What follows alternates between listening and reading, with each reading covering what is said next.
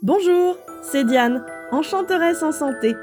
Bienvenue dans le podcast dédié à la santé intégrative créative pour les entrepreneurs qui prennent autant soin des autres que d'elles-mêmes.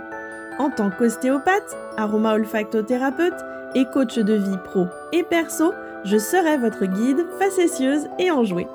Je vous invite chaque semaine à explorer et voyager à mes côtés. Nous irons à la découverte de nouvelles contrées au cœur desquels il fait bon vivre et oser se réaliser. Allons-y Embarquons ensemble dans de fantastiques aventures enchantées où bien-être et magie s'associent pour agrandir notre champ des possibles.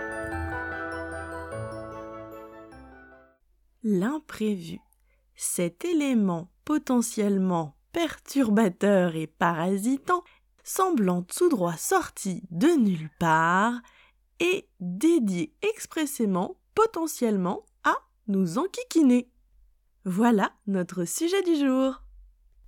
L'imprévu est ce qui vient subitement rompre nos habitudes et nos routines, ce à quoi nous ne nous attendons pas et qui sort de notre organisation, ce qui vient gentiment élargir notre zone de confort.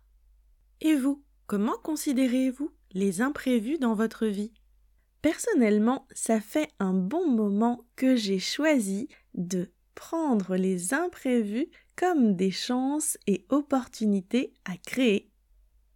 Plutôt qu'un empêcheur de tourner en rond, et si l'imprévu était en quelque sorte une invitation à imaginer et inventer de nouvelles formes sur mesure qui nous correspondent encore mieux?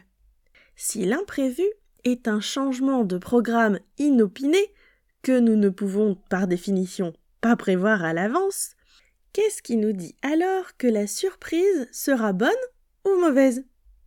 Il y a de grandes chances que notre interprétation et ce en quoi nous allons transformer cet imprévu dépendent de notre état d'esprit du moment. Prenons par exemple une même situation imprévue et deux états d'esprit différents. Par une belle journée ensoleillée, en fin de matinée, me voilà affairée en train de préparer et de mettre la touche finale pour recevoir mes invités à déjeuner. Et là, midi sonne, la porte d'entrée s'ouvre, mes invités sont en avance et je n'ai pas terminé. Que se passe-t-il? Première possibilité, comme j'aime recevoir et que te sois parfaitement préparé quand les invités arrivent, je n'arrive pas à détacher cette idée-là de ma tête et je reste scotché sur ma préparation, quitte même à ne pas accueillir vraiment les personnes qui sont arrivées, car elles viennent perturber mes plans et cela me met dans un état d'excitation, d'énervement, de frustration et je me prends un petit peu les pieds dans le tapis pour pouvoir finaliser et puis au contraire que euh, tout se passe pour le mieux. Mais c'est pas le cas parce que l'imprévu est arrivé. Quelque part, je me mets en résistance pour continuer à tout prix la ligne directrice que je m'étais fixée en n'intégrant pas la nouvelle donne.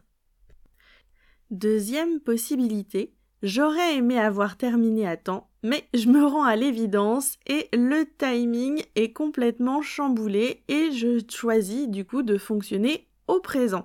C'est-à-dire je fais état et j'intègre le fait de ne pas avoir fini je vais accueillir mes invités parce que je suis contente qu'ils soient là et que j'ai vraiment envie de passer un moment agréable avec eux. Et quelque part, bah, puisqu'ils sont là et qu'on n'a pas encore terminé, bah, ils vont pouvoir m'aider et mettre la main à la pâte et on va pouvoir créer ensemble l'environnement qui sera confortable et agréable pour passer le déjeuner euh, tous en prenant euh, du plaisir et euh, dans un moment vraiment convivial. Comme vous venez de l'entendre, je viens de vous dépeindre deux possibilités de réaction une en résistance et une en intégration.